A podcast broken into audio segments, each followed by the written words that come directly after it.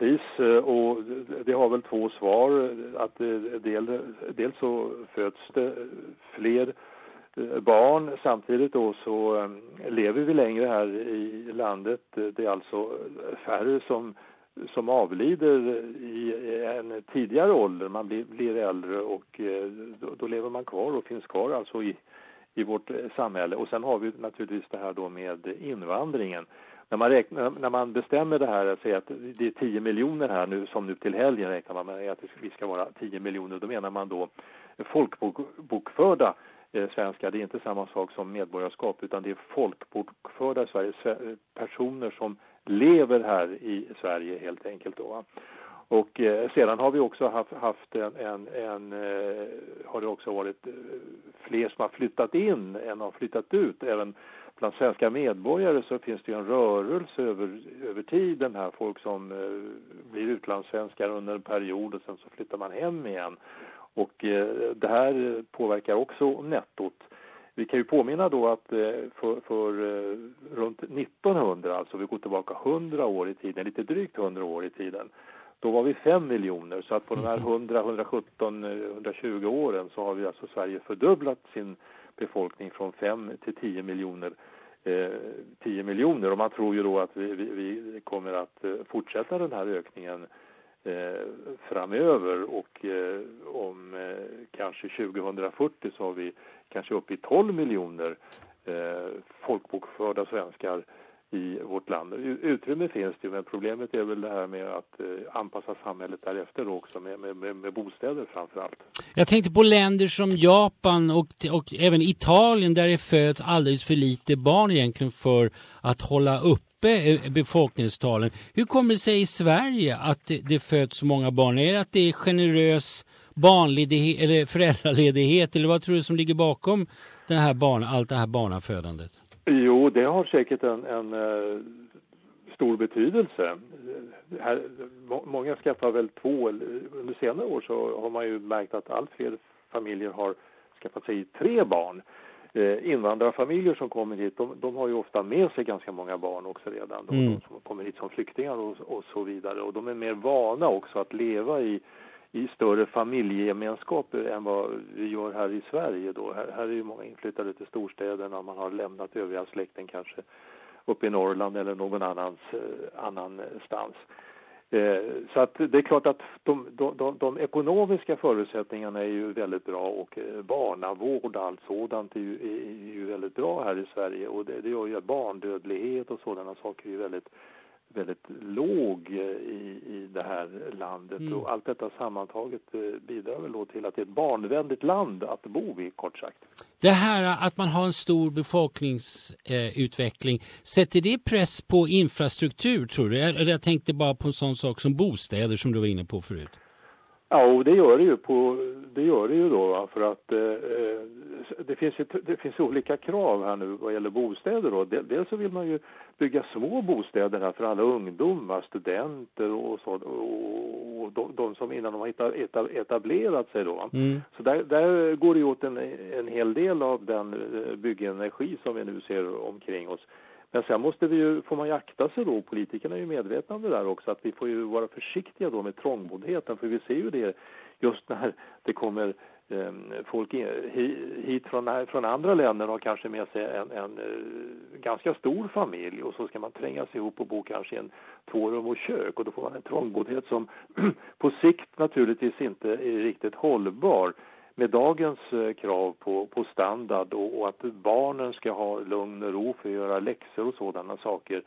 Eh, och då behövs det lite större bostäder naturligtvis då. Alltså, mm. Där behövs det naturligtvis eh, ett byggande eh, som, som också tar, tar sikte på detta. Och sen naturligtvis med skolor och med, med, med eh, transportmöjligheter och sådana saker. För ju längre bort från centrum av städerna vi kommer desto viktigare blir också infrastrukturen vad gäller inte minst då eh, kollektiva resmedel. För det här, det här med att eh, sitta och åka egen bil det är ju någonting som är under minskande får man väl tänka sig av olika miljöskäl inte minst. Mm.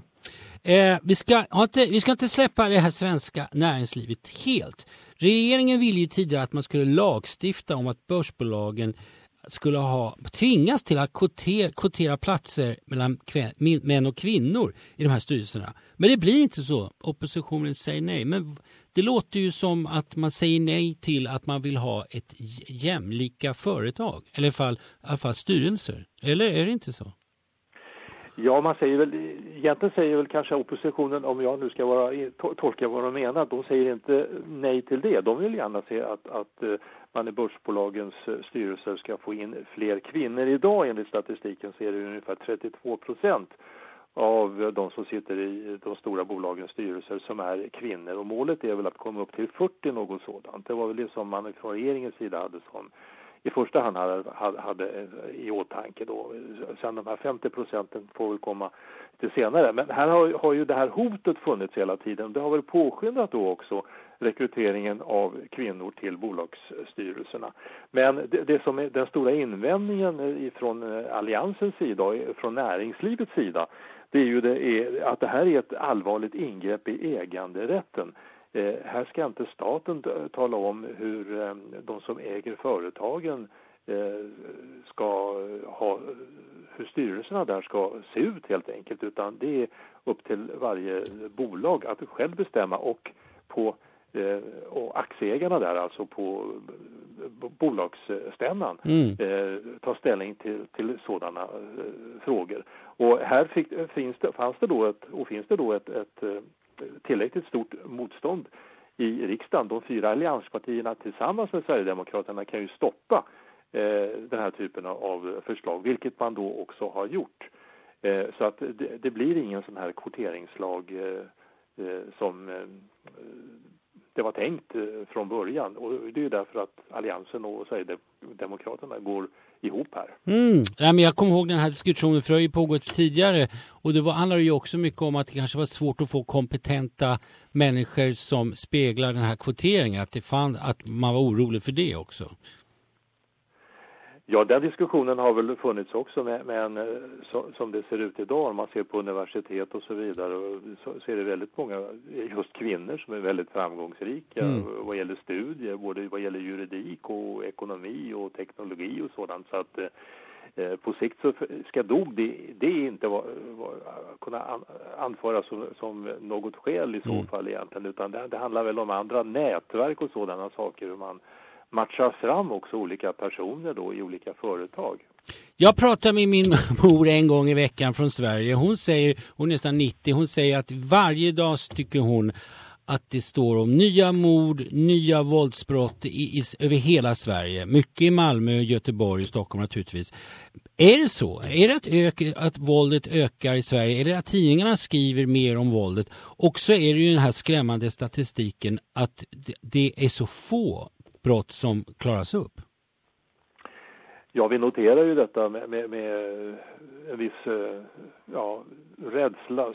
Snart blir det ju vardagsmat det här med, med eh, att folk mördas i Stockholm, Göteborg och Malmö i de här förorterna som vi har talat om många gånger tidigare och det är ofta unga män då som dör. Senast var det en 16-årig pojke nere i Malmö som blev nedskjuten av något gäng och, och varför man blev det, det vet man väl ännu inte riktigt.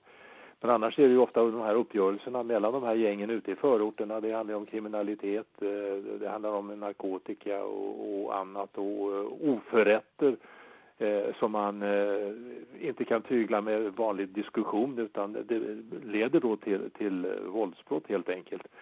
Eh, och sedan är det ju många naturligtvis, eh, som vi väl har varit inne på också här, tidigare då många kvinnor som känner sig osäkra, inte minst ute i förorterna på, på kvällar och, och nätter när de ska ge sig hem, rädda för att bli överfallna, våld, eh, alltså, eh, våldtäkter och den typen av, av händelser. Mm. Eh, så visst, eh, det, det, finns en viss eh, obehagskänsla som har, har vuxit då, i, i, framförallt i, de här förorterna, men det har väl också spritt sig lite generellt sett och särskilt då om man läser om alla dessa mord då, då eh, som eh, mm. man kan ta del av och som är väldigt ofta då svåruppklarade. Och nere i Malmö så har man ju haft så, så otroligt många sådana här händelser så att man, man, klarar inte helt enkelt att eh, med de resurser man har idag att, att utreda det här på något framgångsrikt sätt. Och det är väldigt svårt att hitta de här förövarna också då som gör, gör sig skyldiga till de här interna uppgörelserna som det är.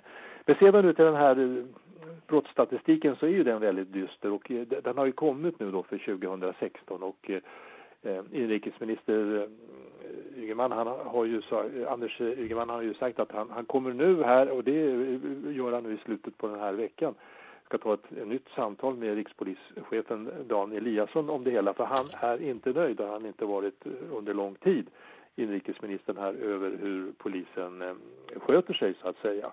Och förra året så redovisade eh, till, till åklagaren alltså då färdigutredda brott som kunde då gå, gå till åtal, det var 145 000.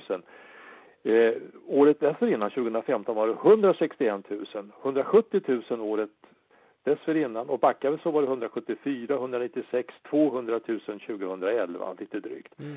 Så att här, här har ju då eh, utredningsprocenten fallit väldigt drastiskt eh, vad gäller utredda brott och brott som då har, har eh, kunnat gå till, till, eh, till, till åtal.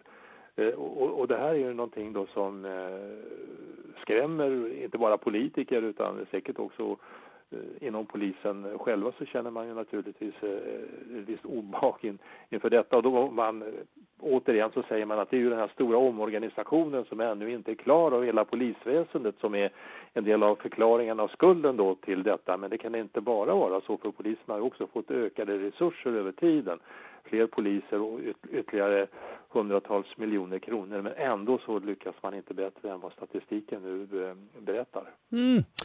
Eh, vi ska, innan vi släpper loss vädret så skulle jag vilja fråga dig om eh, idrottspriser. Det är ett idrottspris i Sverige som har rört upp många kommentarer. Jag tänker på det här Jerringpriset. Vad är det som ligger bakom de här upprörda rösterna? Ja, det var ju här i veckan i tv den här stora, årets stora idrottsgala där man delar ut eh, väldigt många olika priser till, till eh, förtjänstfulla prestationer och eh, idrottsmän och idrottsledare.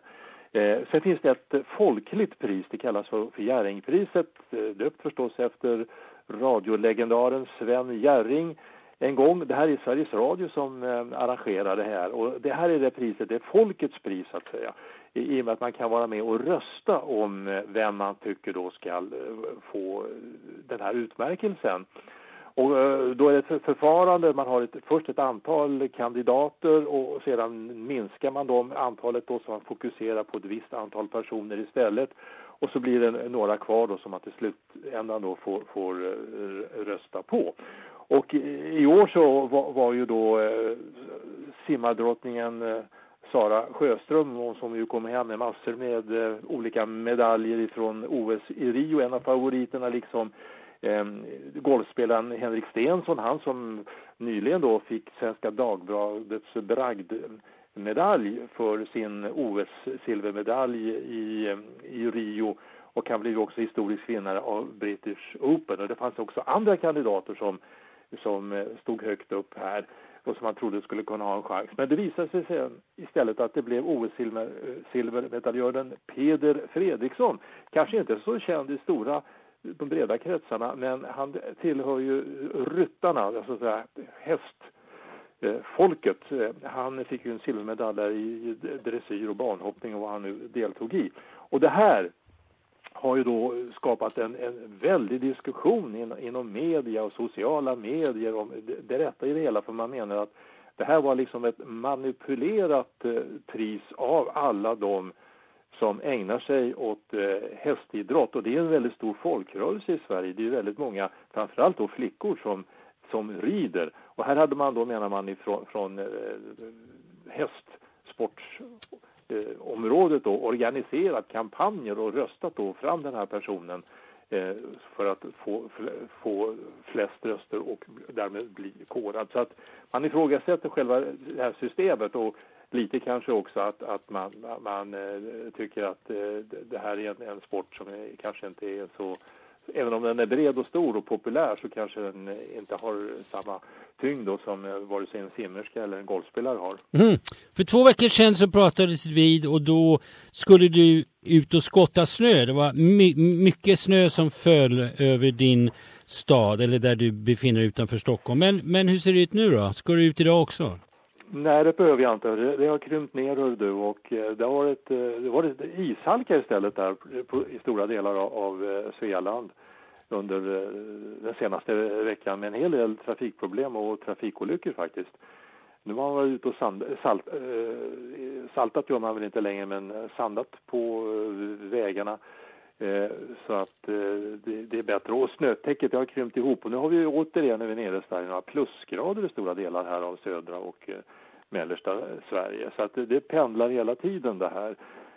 Snötäcket ligger där, men det är sånt där som har krympt ihop och blivit lite mer som en iskaka egentligen då.